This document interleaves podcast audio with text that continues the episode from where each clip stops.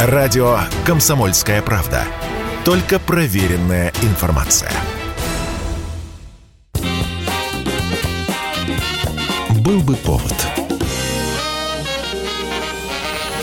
Здравствуйте, я Михаил Антонов, и эта программа «Был бы повод» 23 июня на календаре, и рассказ о событиях, которые происходили в этот день, но в разные годы, ждет вас в сегодняшней передаче. 1925 год, 23 июня. Спустя год после смерти Ленина правительство объявляет об учреждении в стране премий, которые будут называться именем Владимира Ильича. В этот день мы узнали имена тех, чей труд получил высокое признание народа мы познакомились с новыми лауреатами Ленинской премии.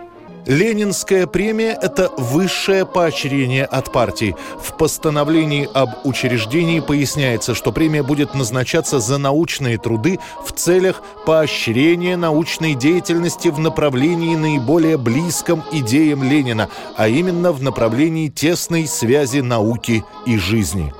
Устанавливается, что лауреатам вручается удостоверение и медаль, а также денежное вознаграждение сначала от 2 до 5 тысяч рублей, затем оно будет увеличено до 10 тысяч рублей.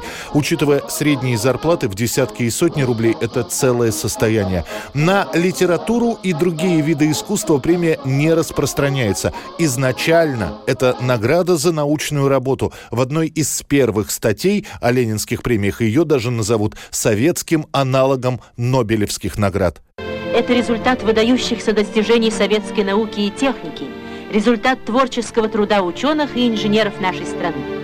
И действительно, первые награжденные – это именно ученые. Генетик Николай Вавилов за свой труд «Центры происхождения культурных растений», профессор Московской горной академии Владимир Обручев, биохимик Дмитрий Принишников, химик-органик Алексей Чичибабин и посмертно Ленинскую премию получит создатель крупнейшей школы фармакологов Николай Кравков. На протяжении почти десятка лет количество награжденных практически не меняется – пять, иногда шесть человек. Физики, геологи, биологи, геологи, почвоведы. После 1935 года вручение ленинских премий слегка переделают. Вместо них начинают вручать сталинские премии, а в лауреаты добавят и представителей творческих профессий. 1962 год, 23 июня. Саундтрек к фильму «West Side Story» «Витсайская история». Впервые номер один в Англии. В США, где лента вышла в 61-м, песни из этого фильма сразу же оказываются на вершине хит-парадов.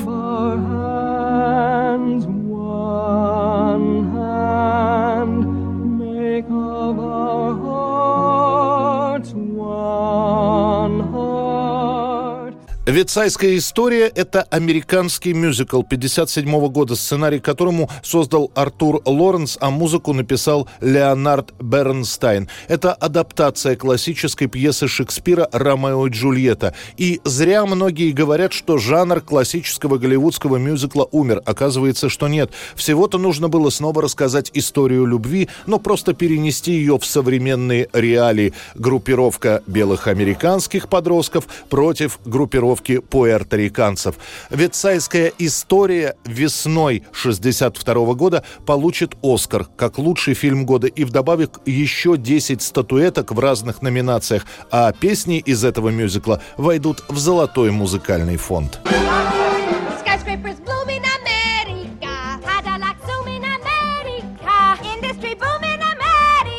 Wealth in a room in America. 1991 год, 23 июня. В мире компьютерных развлечений новинка. Выходит на приставках первая игра компании Sega о приключениях ежика Соника. Sonic the Hedgehog.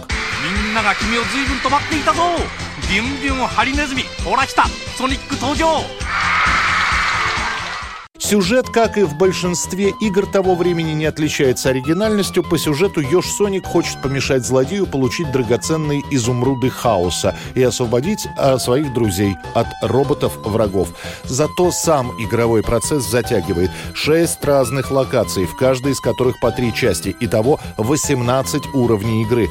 В конце каждой локации битва с боссом. Чем ближе к финалу, тем босс все сильнее и сильнее.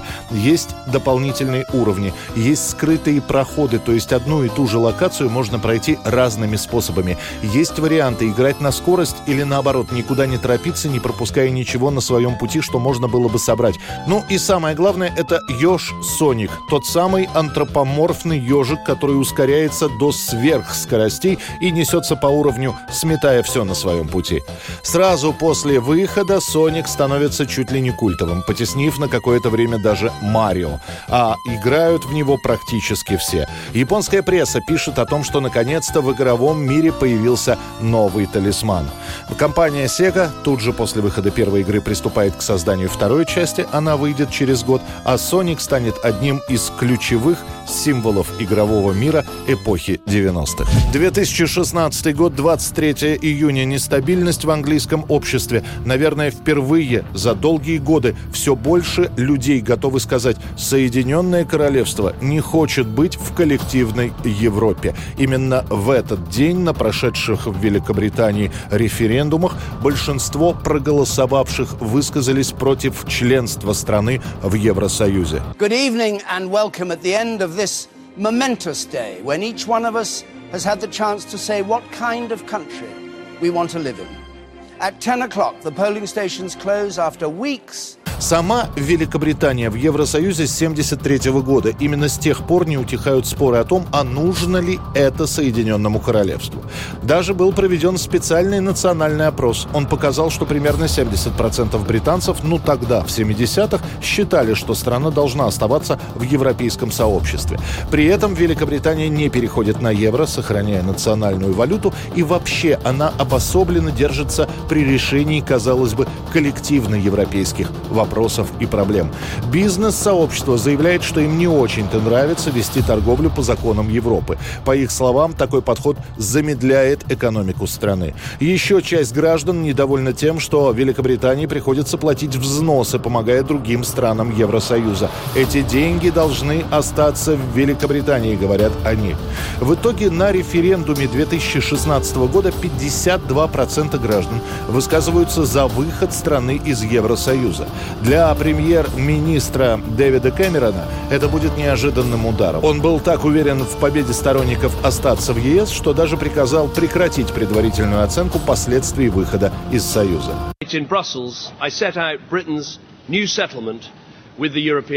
После оглашения результатов референдума 2016 года премьер-министр Дэвид Кэмерон подает в отставку.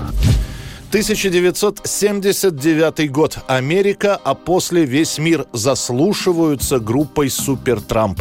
Их шестой студийный альбом, который называется «Завтрак в Америке» «Breakfast in America», становится одним из самых успешных и не только для группы, но и одним из самых продаваемых альбомов в мире. Весной и летом 79 года альбом занимает верхние строчки чарта Billboard, а также покоряет хит-парады Норвегии, Канады и Австралии.